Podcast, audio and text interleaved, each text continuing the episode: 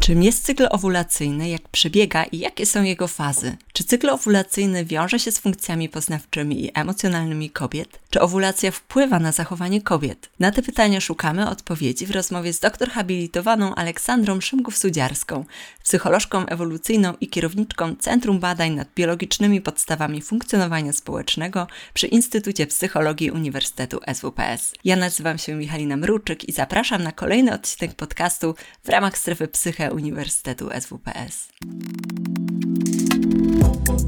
Strefa Psyche Uniwersytetu SWPS. Psychologia bez cenzury. Więcej merytorycznej wiedzy psychologicznej znajdziesz na psycheswps.pl oraz w kanałach naszego projektu na YouTube i Spotify. Zapraszamy. Dzisiaj mamy temat, który y, widziałyśmy tutaj z Olą, że e, na etapie już zapisów bardzo Państwa zainteresował. I Olu, e, pytanie do Ciebie tak na sam początek. E, czy spróbujemy nakreślić ramy naszej rozmowy? Mogłabyś nam tutaj powiedzieć, o czym, o czym będziemy rozmawiać?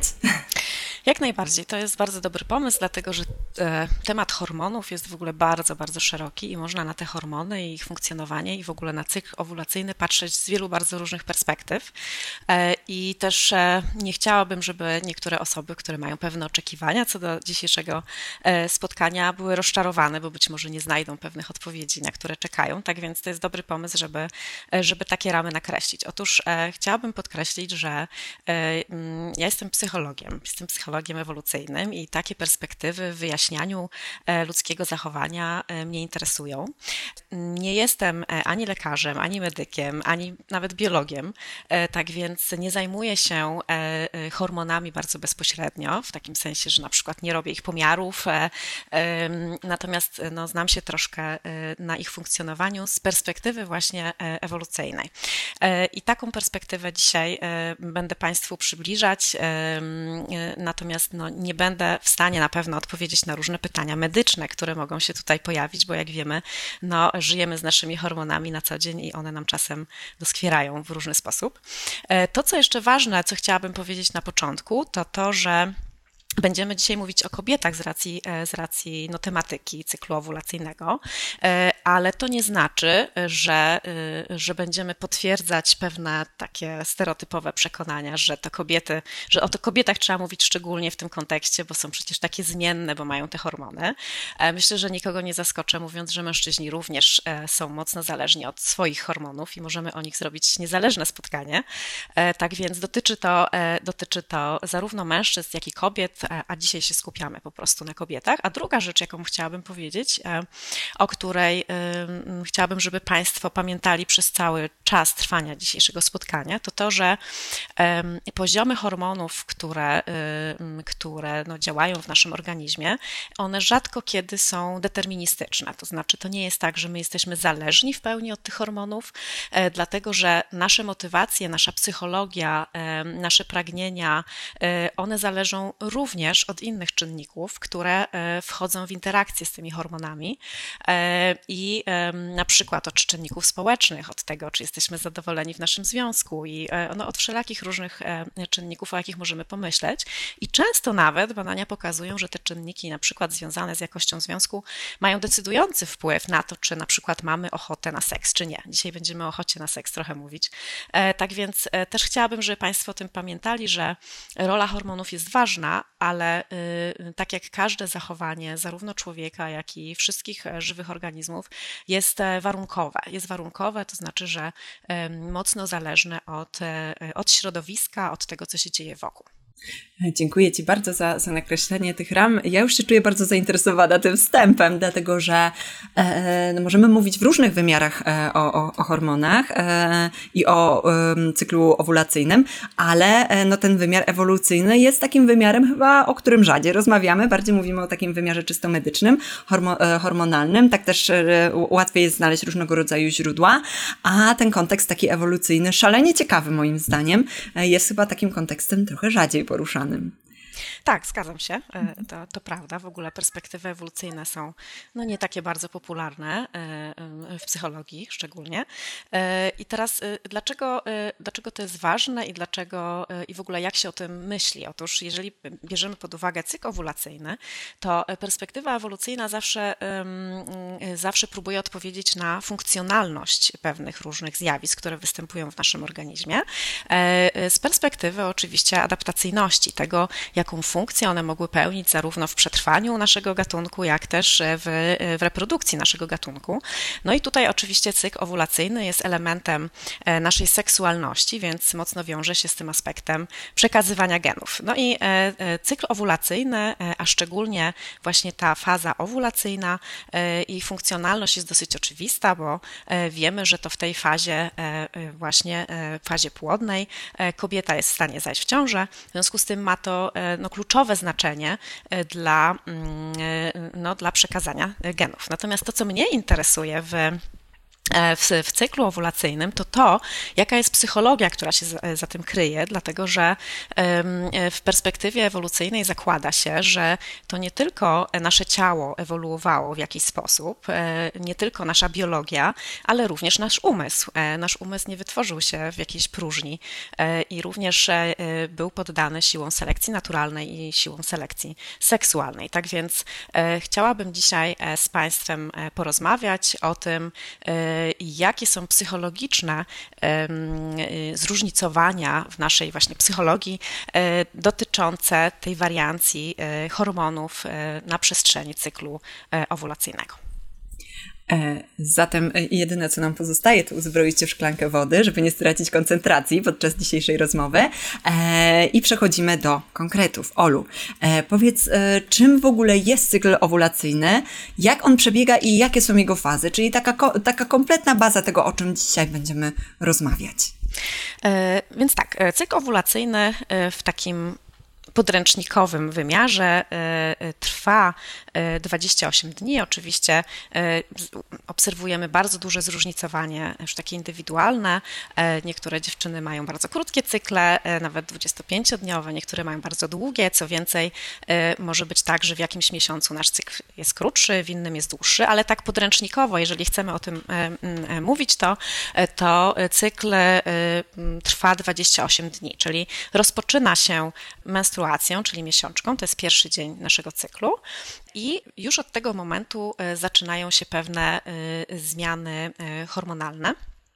Czyli dochodzi do momentu, to jest ta pierwsza faza, ona się nazywa fazą folikularną, czyli tak zwaną, można by to przełożyć, powiedzieć, że taką pęcherzykową, bo to jest taki moment, kiedy w, naszych jajnikach dojrzewa pęcherzyk, który no, pęknie w fazie owulacji, przynajmniej E, no, tak powinno się wydarzyć. E, tak więc obserwujemy e, od tego pierwszego dnia cyklu do mniej więcej 12-13 dnia wzrost dwóch bardzo ważnych hormonów, które wytwarzane są przez naszą przysadkę mózgową. Jest to hormon folikulotropowy, w skrócie mówimy o nim FSH, oraz hormon luteinizujący, w skrócie mówimy o nim LH. I one sobie tak rosną przez w, to, w tej pierwszej fazie, e, wpływają e, e, hormon folikulotropowy jest, e, jest odpowiedzialny za przede wszystkim za dojrzewanie tego naszego pęcherzyka w jajniku, natomiast hormon luteinizujący odpowiedzialny jest przede wszystkim za produkcję, mm, produkcję estrogenów, które wokół, wokół naszej komórki jajowej są takie specjalne komórki, które zaczynają te estrogeny wytwarzać. Estrogeny przekładają się na to, co się dzieje ze ścianką macicy, ona się robi bardziej ukrwiona i grubsza. E, jest to już takie pierwsze przygotowywanie e, no, tej wyściółki macicy do e, potencjalnego zagnieżdżenia się zarodka. No i tak sobie powoli te hormony, ten poziom tych hormonów wzrasta i dochodzi w którymś momencie właśnie w okolicy 12-13 dnia do tak zwanego wysokiego skoku hormonu luteinizującego, czyli tego LH i powoduje to różne zmiany w, właśnie w tym naszym pęcherzyku. E, to są zmiany zapalne, generalnie też jest dużo tajemnic wokół tych, e, e, tego, co tam się tak naprawdę dzieje. No ale efekt jest taki, że ten pęcherzyk nam pęka i komórka jajowa wyskakuje, musi się jeszcze przebić przez E, przez ściankę y, y, jajnika e, i potem już e, dalej do jajowodu sobie wskoczyć. Pęcherzyk w tym czasie wypełnia się krwią, tworzy się tak zwane ciałko żółte, które jest od tego momentu bardzo ważne, dlatego że zaczyna wytwarzać progesteron.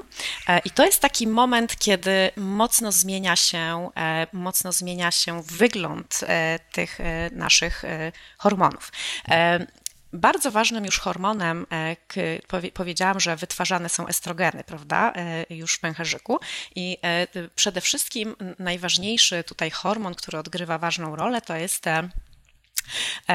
to jest estradiol i on sobie tak mocno też rośnie właśnie do momentu owulacji i po wyrzuceniu komórki jajowej z jajnika on drastycznie spada w dół, czyli dochodzi do spadku estradiolu, a do wzrostu powolnego e, progesteronu. I wtedy wchodzimy już w fazę e, trzecią, tak zwaną lutealną, właściwie e, od ciałka żółtego pochodzi ta nazwa, gdzie właśnie występuje wzrost, następuje wzrost progesteronu, który jest bardzo ważny do przygotowania właśnie macicy mm, pod zagnieżdżenie się zarodka. No i jeżeli do tego zagnieżdżenia dochodzi, jeżeli dochodzi do zapłodnienia i do zagnieżdżenia, to wtedy zaczyna wytwarzać się łożysko, które przejmuje E, znaczną część wytwarzania e, hormonów, e, a ciał, ciałko żółte sobie już powoli zanika. Jeżeli nie dochodzi do zapłodnienia, nie dochodzi do oczywiście też zagnieżdżenia komórki jajowej, ale dochodzi do no, złuszczania się ściany macicy i mamy ponownie koniec cyklu i rozpoczynamy menstruację. Olu, y, powiedziałaś nam y, krótko o tym, czym jest cykl owulacyjny, jakie są jego fazy, jakie hormony, jakie hormony są wydzielane w poszczególnych jego etapach. A e, chciałabym Cię jeszcze zapytać o to, jak te hormony wpływają na, na w ogóle ciało kobiety i na jej na jej funkcjonowanie poznawcze, na to, jak się zachowuje, czy to jest tak, że to jest zależne od cyklu, czy od tego, jaki hormon akurat w danym momencie dominuje. jak to jest? No dobrze, więc przyjmując te y, ramy y, takie ewolucyjne, to trzeba sobie najpierw odpowiedzieć na pytanie, y, po co w ogóle jest ta faza owulacyjna, czyli ta faza płodna. No już na, na, na to najważniejsze pytanie odpowiedzieliśmy, że chodzi o to, żeby przygotować organizm do, do zapłodnienia i do, i do tego, żeby zagnieździły się, zagnie, zagnieździło się w odpowiedni, prawidłowy sposób jajeczko zapłodnione, czyli zarodek. Natomiast drugi, druga ważna funkcja, której byśmy się spodziewali już na takim poziomie psychologicznym, to jest taka funkcja związana z, z tym, żeby w tą ciążę zajść. Czyli, e, no, krótko mówiąc, e, trzeba by się zastanowić, czy przypadkiem nie zmienia się jakoś zachowanie kobiet e, i które związane by było z motywacją do tego, żeby no, na przykład nawiązywać relacje seksualne. Tak więc z perspektywy ewolucyjnej patrzymy właśnie na tę, tą fazę owulacji e, jako taki moment, kiedy powinno zmieniać się coś e, w zakresie właśnie naszej motywacji, naszych pragnień seksualnych, ale także zachowania, e, które może być takie bardziej na przykład wyzywające, tak, i takie sprzyjające po prostu zachowaniom seksualnym. Tak więc Przede wszystkim na przestrzeni cyklu przyglądamy się temu, czy są zmiany w motywacji seksualnej. Dlaczego e, w tę stronę idą te przewidywania? Otóż e, perspektywa ewolucyjna e, też mocno sięga do naszej ewolucyjnej przeszłości i patrzymy z dużym zaciekawieniem, jak to działa w świecie innych zwierząt. No i teraz, jeśli chodzi o ssaki, to w większości przypadków u samic ssaków obserwujemy taką taką bardzo wyraźną zależność pomiędzy właśnie tymi dwoma najważniejszymi hormonami, o których wspomniałam, czyli estradiolem oraz progesteronem, a zachowaniami e, seksualnymi. No i teraz okazuje się, że takie dwie ważne motywacje, czyli motywacja do zachowań seksualnych, jest w świecie ssaków e, mocno skorelowana e, pozytywnie właśnie z estradiolem. To znaczy, im wyższy jest poziom estradiolu, tym e, większe e, takie zachowania seksualne samic. E, ssaki oczywiście w większości przypadków mają, mają ruje, tak więc to jest trochę inaczej niż, niż u ludzi, ale do tego zaraz wrócę. Natomiast drugi hormon, progesteron, jeżeli jeżeli estradiol jest wysoki, to progesteron zazwyczaj jest niski, tak też obserwujemy w cyklu owulacyjnym. Natomiast jeśli rośnie progesteron, a spada nam estradiol, to obserwujemy spadek motywacji seksualnej i uwaga, wzrost motywacji do jedzenia i gromadzenia tkanki tłuszczowej. E, tak więc e, mm, e, to, co ciekawiło badaczy, to to, czy można znaleźć pewne analogie w tych relacjach hormonalnych, które zostały potwierdzone u, u ssaków, a tym, co się dzieje w przypadku kobiet. No, u, kobiet owulacja jest oczywiście ukryta. Nie jest tak, że mamy wyraźną ruję, czyli że wszyscy dookoła widzą, że jesteśmy w fazie płodnej. Ta owulacja jest ukryta. Natomiast w związku z tym, że e, w cyklu owulacyjnym zauważamy ewidentnie w pewnym momencie wzrost estradiolu właśnie i przy niskim poziomie progesteronu, a w fazie lutealnej odwrotnie zauważamy mocny spadek estradiolu, a wzrost progesteronu, to można się zastanawiać, czy właśnie w tej fazie płodnej, e, co byłoby zresztą zgodne z takimi ewolucyjnymi przewidywaniami, że wtedy rośnie nam motywacja seksualna, czy faktycznie tak jest i czy faktycznie możemy tą motywację połączyć z wysokim poziomem e, estradiolu i czy ta motywacja w fazie lutealnej, czyli już po owulacji, wtedy kiedy dni płodne się skończyły, czy ta e, e, motywacja, czyli czy to nasze libido na przykład wyraźnie spada i czy wzrasta na przykład tendencja do jedzenia.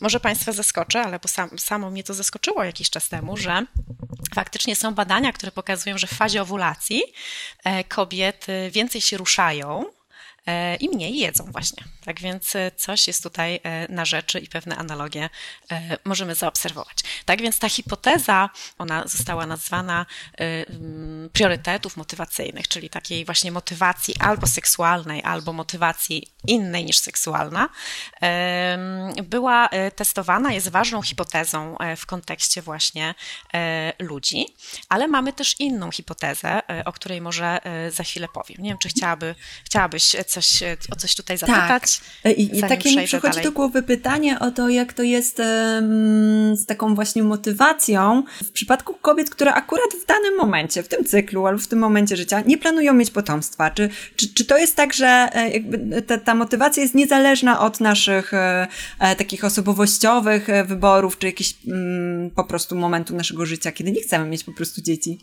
Mhm. Tak, tylko problem polega na tym, że, e, mm, że możemy wcale nie chcieć mieć dzieci, ale to nie znaczy, że nasza ochota na seks wygasa. Tak? E, ludzie są takim gatunkiem, który e, może podejmować świadome decyzje o tym, czy chce mieć potomstwo, czy nie chce, co nie znaczy, że, że te nasze pragnienia seksualne wygasają.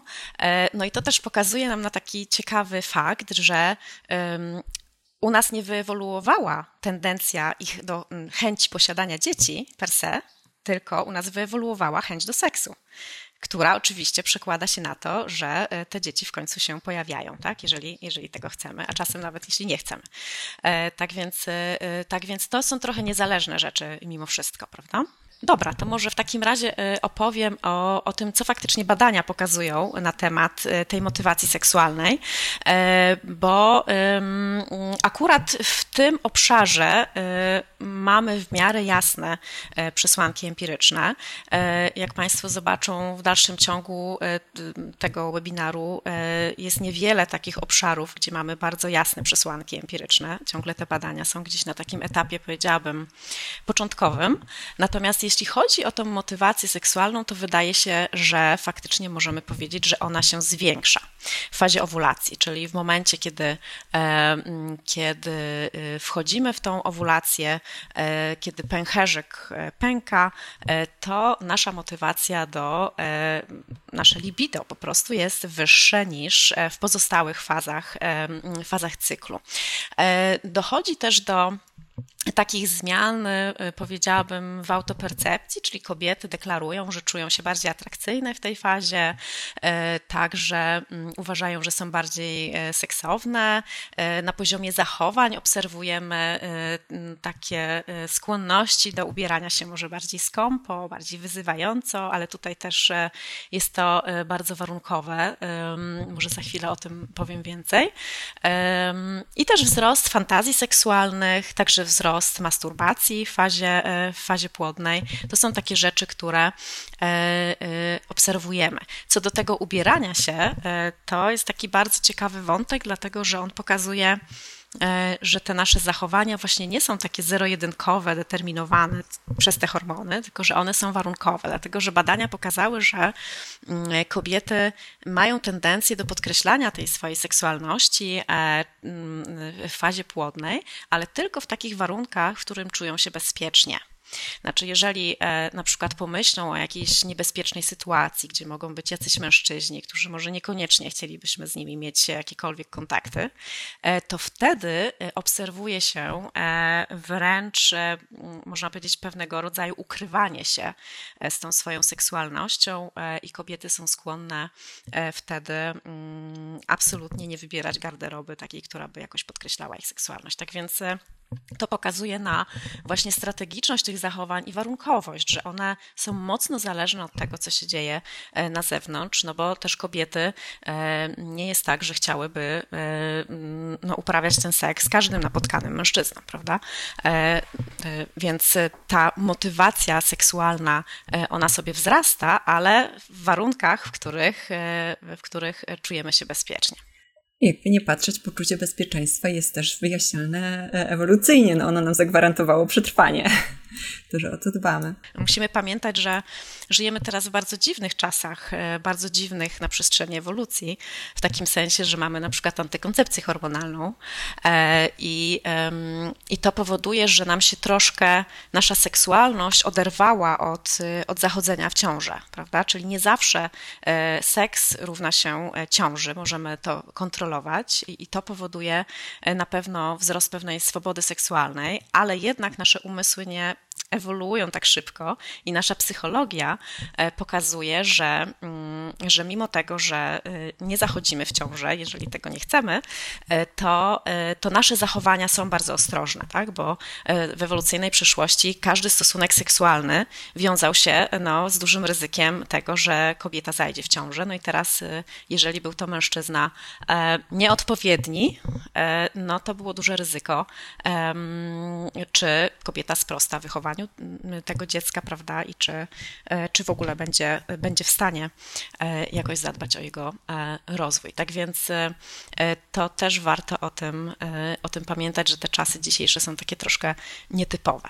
Czy to też jest tak, że w zależności od fazy cyklu, kobieta będzie dokonywała różnych y, wyborów, będą się zmieniały jej preferencje, jeśli chodzi o to, z kim na przykład chce mieć seks? Tak, e, e, tutaj nawiązałaś do e, bardzo takiej popularnej hipotezy, która myślę, że w narracji, jak czytamy o cyklu i o psychologii, to ona się pojawia. To jest taka hipoteza, która została nazwana hipotezą takiej podwójnej seksualności kobiet. I ona zakłada coś takiego, takiego, że w fazie owulacji, w związku z tym, że wtedy kobieta oczywiście może zajść w ciążę, e, powinno dochodzić do e, takiego, e, takiej zmiany w preferencjach na rzecz e, preferencji takich mężczyzn, którzy e, wykazują się bardzo wskaźnikami tak zwanych dobrych genów, tak? czyli mają takie cechy, które biologicznie mm, związane są na przykład z silnym układem odpornościowym. I teraz jakie to są cechy? To jest też jakby osobny temat, w którym jest bardzo wiele kontrowersji, bardzo dużo niejasności. Tak więc powiem o tym tak na poziomie takim teoretycznym, jak to sobie badacze wyobrażają, że powinno działać działać. To są takie cechy, które y, przede wszystkim są związane z produkcją testosteronu.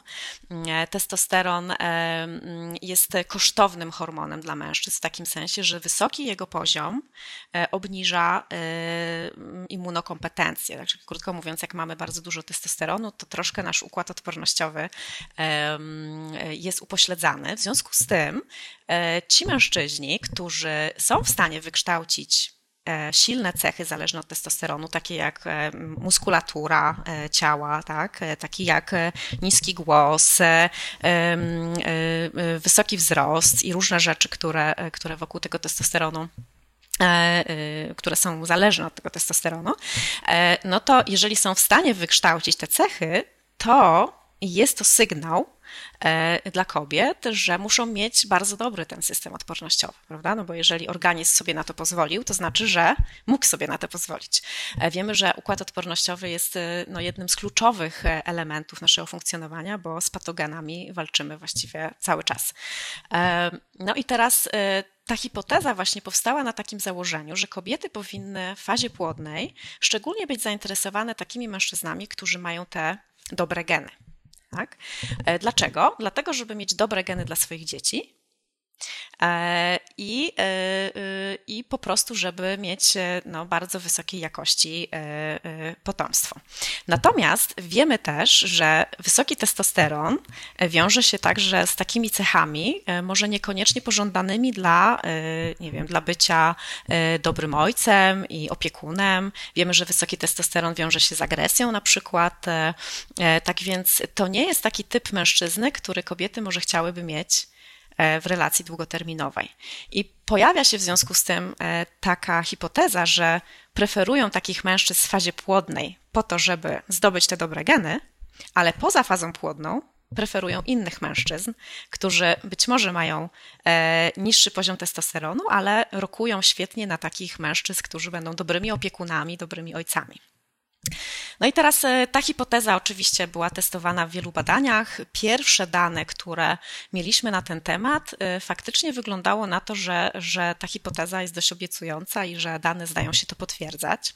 Natomiast wraz z rozwojem też takiej e, restrykcji różnych metodologicznych, lepszej jakości testów, które mierzą w ogóle to, czy kobieta jest w fazie płodnej, czy nie jest w fazie płodnej. Ta metodologia jest tutaj no, bardzo kluczowa dla tych badań, żeby móc dobrze określić, czy akurat kobieta jest w fazie płodnej, czy nie to te nowsze badania, które są na dużych próbach i które y, testują już y, owulację nie za pomocą deklaratywnych pomiarów, tak? kiedy mm, wystąpiła u ciebie ostatnia miesiączka na przykład i na tej podstawie się potem oblicza, e, czy kobieta biorąca udział w badaniu jest dzisiaj w fazie płodnej, czy nie jest, tylko za pomocą na przykład testów LH, czy nie wiem, my w naszych badaniach na przykład używaliśmy mikroskopów owulacyjnych, które pozwalają ze śliny bardzo prosty sposób e, sprawdzać e, te dni płodne z, całkiem wysoką e, trafnością.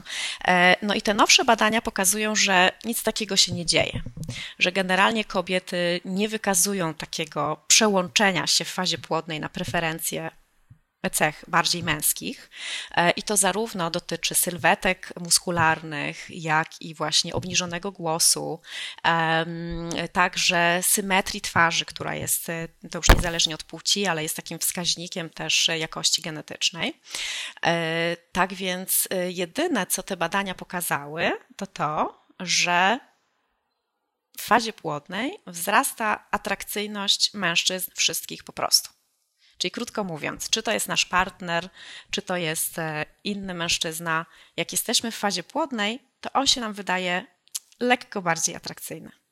I to jest jedyny efekt, który właściwie konsekwentnie w tych takich rzetelnych badaniach e, e, jest uzyskiwany, obok tych efektów, o których mówiłam wcześniej, związanych z większą motywacją seksualną. Tak? Czyli można by to tak podsumować, że kobiety w fazie płodnej mają większą ochotę na seks, e, ale niekoniecznie z jakimiś innymi mężczyznami, którzy mają jakieś specyficzne cechy, tak? bo wszyscy mężczyźni wydają się nieco bardziej atrakcyjni, co sugeruje, że jest to też pewnego typu taka adaptacja do tego, żeby no, podejmować te e, zachowania seksualne. Wiesz co, ja teraz e, jak słuchałam, to miałam taką refleksję, że to są badania i, i dane, które są bardzo, bardzo ciekawe, bardzo jakby też dające takie zrozumienie pewnych zjawisk, ale z drugiej strony mam taką refleksję, że to są też takie dane, które łatwo jest nieprawidłowo zinterpretować.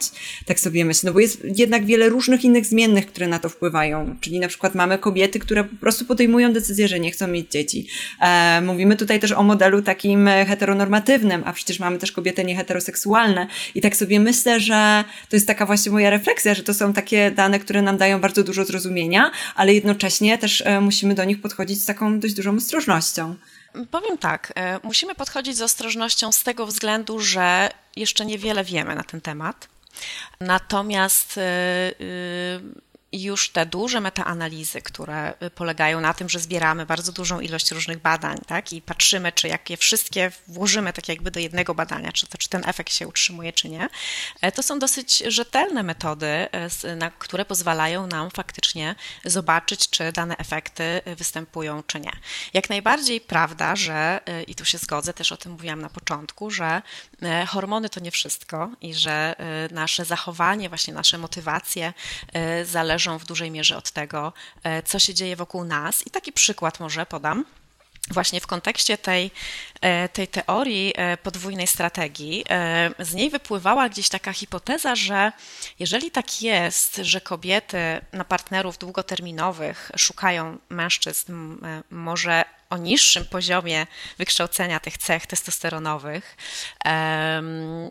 a w fazie płodnej poszukują innych genów, no to gdzieś za tym się kryło takie założenie, że w takim razie, jeżeli miałoby dochodzić do zdrad, to do tych zdrad powinno dochodzić właśnie w fazie płodnej um, i kobiety powinny w ogóle mieć taką motywację do tego, żeby zdradzać swojego partnera, e, gdy są w fazie płodnej. No i to jest bardzo głupie założenie, to jest duże uproszczenie, prawda? I, i nawet badania pokazują, że, mm, że obserwujemy wzrost takiego zainteresowania relacjami pozamałżeńskimi, powiedzmy, czy pozazwiązkowymi, e, ale tylko u tych kobiet, które są niezadowolone ze swojego związku. Tak więc to, to ma duży sens i to pokazuje, że, że to zachowanie znowu i ta motywacja, że ona jest strategiczna, że ona ma na celu na przykład umożliwienie zmiany tego partnera, jeżeli jesteśmy niezadowoleni. E, takie podobne e, wyniki w, w, tym, w tym kontekście E, uzyskaliśmy w naszych badaniach e, nad przyjaźnią damsko-męską, bo tam e, testowaliśmy taką hipotezę, że w związku z tym, że tych przyjaciół, jak pokazują badania, nie wybieramy sobie przypadkowo, że przyjaciele, mimo że powinni no, wykazywać przede wszystkim takie cechy dobrych kompanów, powinni, nie wiem, to powinny być osoby godne zaufania, takie, którymi, z którymi chętnie dzielimy się różnymi naszymi problemami i tak to, to w badaniach obserwujemy, że jednak mężczyźni, jak mają przyjaciółki, to one są jakieś takie jednak atrakcyjne fizycznie, że bardziej im na tym zależy niż kobietom, żeby przyjaciółka była atrakcyjna fizycznie, a, a kobietom z kolei zależy, żeby ci przyjaciele wykazywali różne takie cechy związane z opiekuńczością, ale też na przykład z potencjałem na duże zarobki. I to jest takie e, e, troszkę dziwne, no bo przecież przyjaciel to jest ktoś, z kim potencjalnie nie myślimy o tym, że będziemy tworzyć jakiś związek, prawda? Czy to krótkoterminowy, czy to długoterminowy. No i my się trochę tym tematem zajmujemy i badaliśmy właśnie kobiety, które są w stałym związku już od dłuższego czasu i które posiadają e, takiego przyjaciela również e, płci przeciwnej e, i badałyśmy też mężczyzn analogicznie. I główną naszą zmienną, którą mierzyliśmy, było to, czy, czy zdarzają im się takie myśli czy fantazje dotyczące właśnie relacji seksualnej z tym przyjacielem bądź z tą przyjaciółką, pomimo że jest się w tym stałym związku. I to, co się okazało, to to, że Y, dla mężczyzn ten efekt był w ogóle niezależny od tego, czy byli zadowoleni ze swojej obecnej partnerki, czy byli szczęśliwi w, w stałym swoim związku. Efekt polegający na tym, że im bardziej atrakcyjna była ta ich przyjaciółka, tym większą oni mieli ochotę na relację seksualną. Oczywiście w deklaracjach. To jeszcze nic nie znaczy, że zdradziliby swoją partnerkę. To trzeba też jasno powiedzieć, tak? że, że my sobie możemy mieć różne fantazje, ale to jeszcze nie znaczy, że przełożymy je na, na czyny. Natomiast u kobiet e, zaobserwowaliśmy bardzo wyraźną e, zależność od tego, czy kobiety były zadowolone ze swoich partnerów i czy były szczęśliwe. Krótko mówiąc, te, które były niezadowolone, to one takie myśli dotyczące relacji seksualnej ze swoim atrakcyjnym przyjacielem miały. Natomiast gdy były zadowolone ze związku, e, to w ogóle e, nie zauważyliśmy takiej, mm, e, takiej tendencji. Tak więc to pokazuje, że, że nasze motywacje seksualne są mocno zależne od, od tego, co się dzieje wokół nas, w tym przypadku od tego, co się dzieje w naszym związku. Jeszcze inne takie dane, o których warto wspomnieć, które podważają sensowność tej hipotezy, że kobietom miałoby się coś przełączać e, w fazie płodnej, e, to są badania genetyczne dotyczące tego, czy mężczyźni faktycznie wychowują nie swoje dzieci. Bo jeśli by ta hipoteza była prawdziwa, że kobiety szukają dobrych genów gdzieś poza swoim stałym związkiem, to powinniśmy się spodziewać tego, że procent dzieci wychowywanych przez nie swoich ojców, e, byłby dosyć wysoki. Okazuje się, że ten procent jest bardzo mały. To sięga zazwyczaj 1%, e, tak więc e, to jest takie moim zdaniem mocne potwierdzenie tego, że nic takiego się nie dzieje. Wiesz to zanim oddam głos tutaj naszym widzom i widzkom, to chciałabym jeszcze e, zapytać Cię o to, dlaczego w świetle Twoich doświadczeń zawodowych i naukowych to jest ważne, żebyśmy jako kobiety monitorowały swój cykl, żebyśmy miały taką wiedzę, świadomość, e, co na niego wpływa, jak hormony wpływają na nasze zdrowie i na nasze zachowanie. No myślę, że ta wiedza jest ważna z kilku powodów e, i, i, na różnych poziomach. E, pierwszy poziom to jest taki poziom, że warto dążyć do tego, żeby mieć e, no, dobrej jakości życie po prostu. I często te hormony, tu akurat nie rozmawiamy o takiej perspektywie, no ale z takiej perspektywy medycznej wiemy, że, że są powodem różnych problemów i, i możemy sobie tutaj medycznie pomóc i świadomość tego, że możemy to zrobić też jest bardzo ważna. Jeśli chodzi o, o tę perspektywę, o której mówimy dzisiaj, to tak jak zauważyłaś na początku, to nie jest popularna perspektywa. O tym się mówi niewiele, natomiast rodzi się bardzo dużo mitów wokół właśnie jakichś gdzieś tam zasłyszanych rzeczy. Mitów typu właśnie na przykład takich, że kobiety w fazie płodnej są bardziej skłonne do zdradzania swoich partnerów, tak?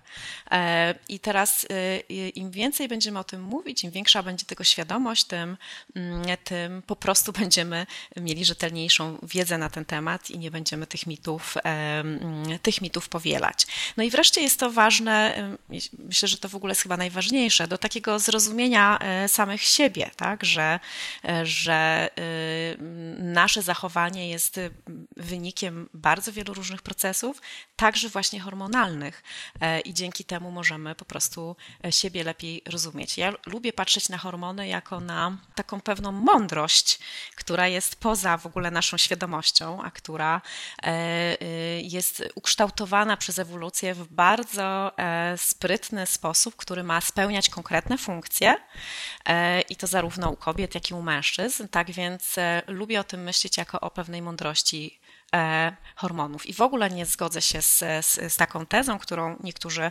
lubią podnosić, że jak mówimy o hormonach, to sprowadzamy zarówno kobiety, jak i mężczyzn do takich biologicznych tworów, które właściwie są niezależne od niczego więcej, tylko od własnej biologii.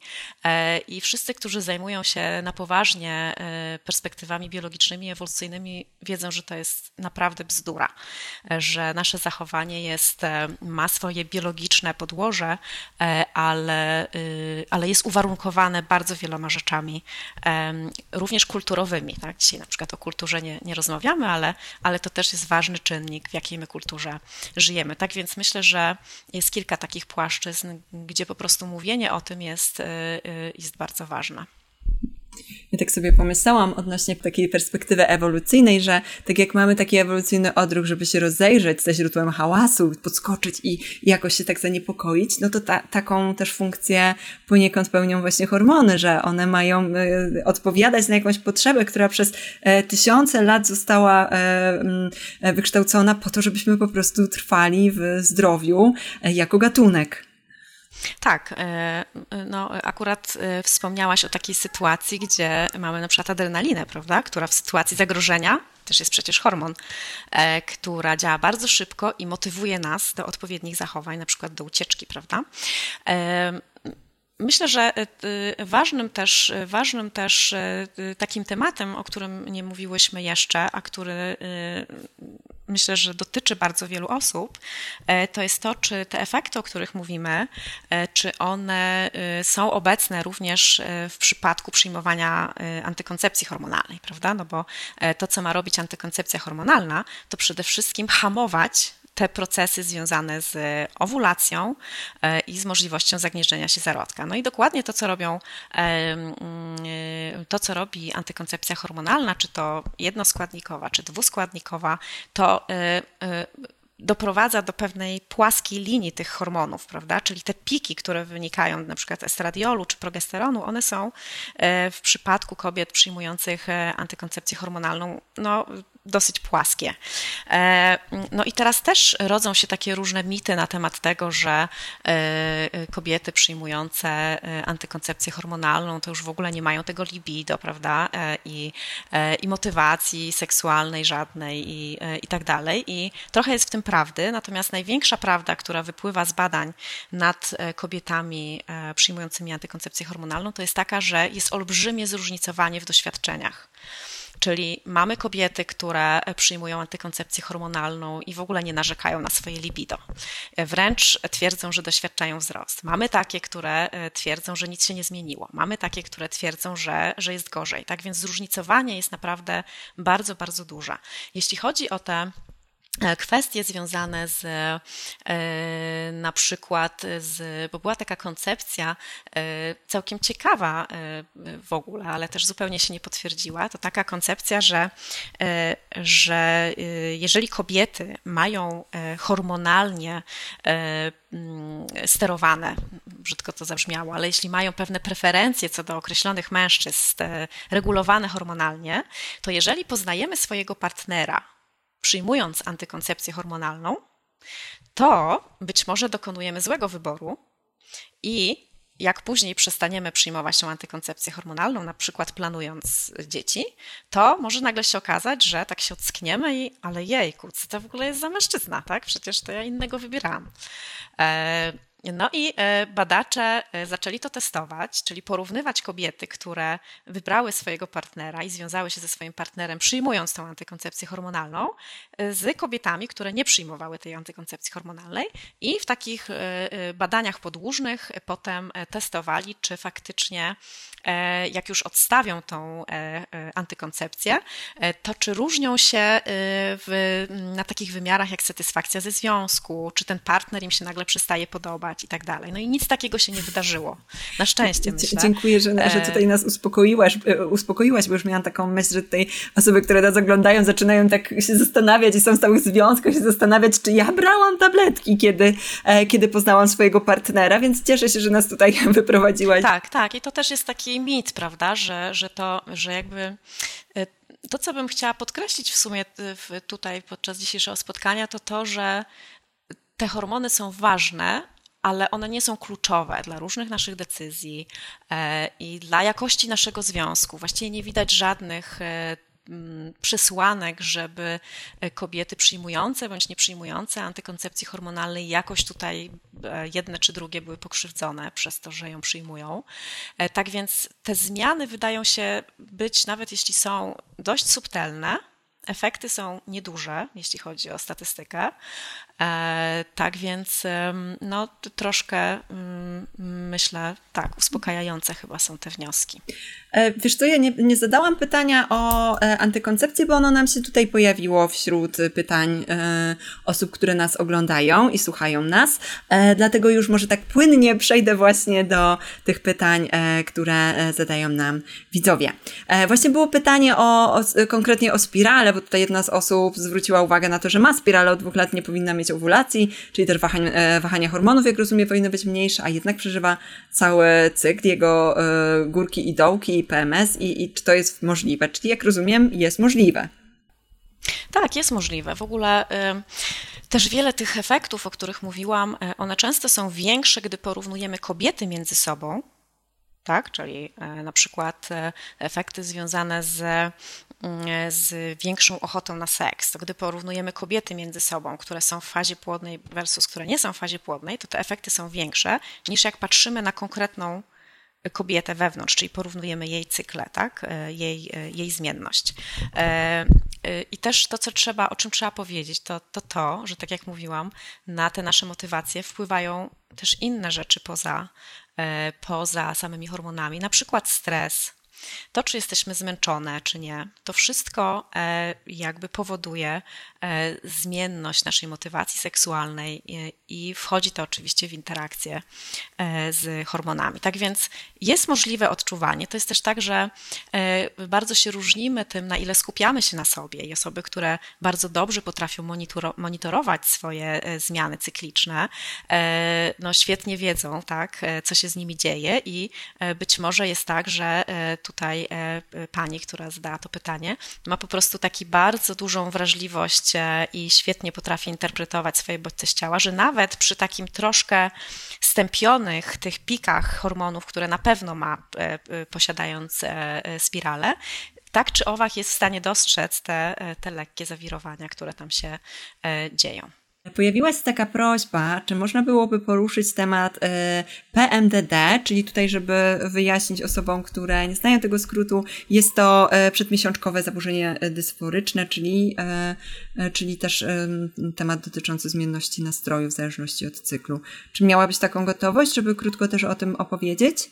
Szczerze mówiąc, z perspektywy ewolucyjnej y, bardzo mamy y, niedobór badań w tym zakresie e, i to, co wiemy na temat tego syndromu, e, to to, że on, no, że w ogóle zaczęło się o tym mówić, że on jest i że jest poważny.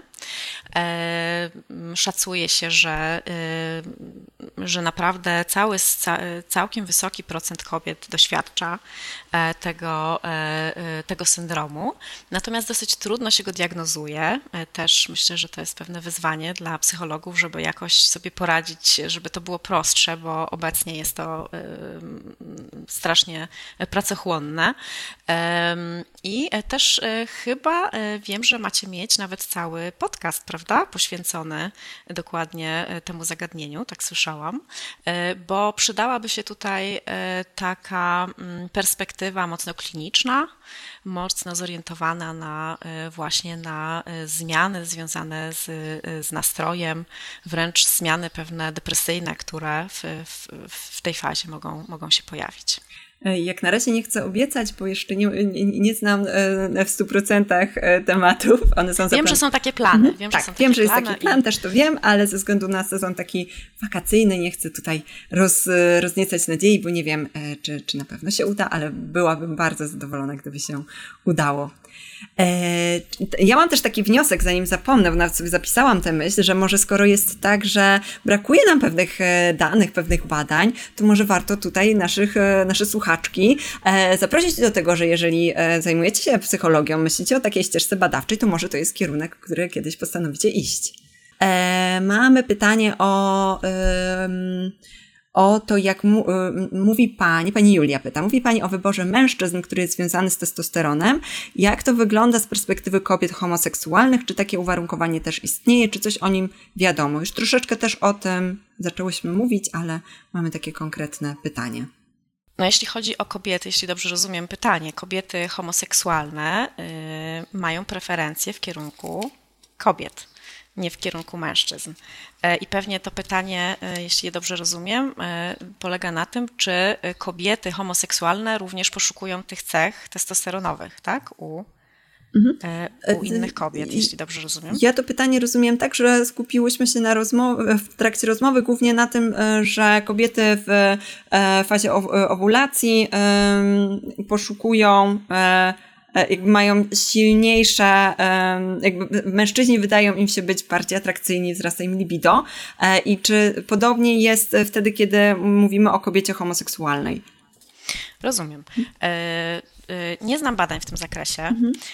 Perspektywa ewolucyjna no, ma to do siebie, że tak jak wspominałam na początku, że odnosimy no, te hipotezy do takich hipotez biologicznych e, związanych z e, właśnie z tym też, jak funkcjonują e, zwierzęta i z pewnym takim no, dominującym jednak podziałem płciowym i heteroseksualnością. I tak jak wspominałam, jesteśmy na początku tych badań, więcej nie wiadomo niż wiadomo.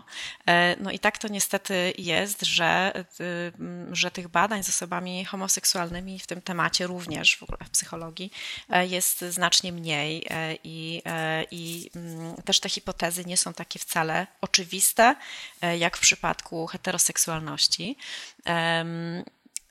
ja bym przewidywała, że jeżeli mamy osobę homoseksualną, to mówimy tutaj o pewnej orientacji, e, która niekoniecznie zaburza nam e, cykl owulacyjny, prawda? Czyli spodziewałabym się, że jeżeli e, jesteśmy osobą homoseksualną, kobietą homoseksualną i doświadczamy cyklów owulacyjnych, to powinny te przełączacze, których notabene, tak jak wspominałam, nie ma, tak? Bo, bo okazało się, że w fazie płodnej jednak nam się nic nie przyłącza, tylko właśnie postrzegamy swoich partnerów bądź innych mężczyzn jako bardziej atrakcyjnych. Spodziewałabym się, że powinno być tak samo, czyli że znowu mm, dojdzie do pewnego wzrostu motywacji seksualnej e, i też do postrzegania swojej partnerki jako bardziej atrakcyjnej. Czyli spodziewałabym się, że będzie tutaj analogicznie, ale e, e, trudno mi się do tego odnieść tak w pełni merytorycznie z, z jednej strony, że troszkę brakuje teorii, która miałaby to przewidzieć,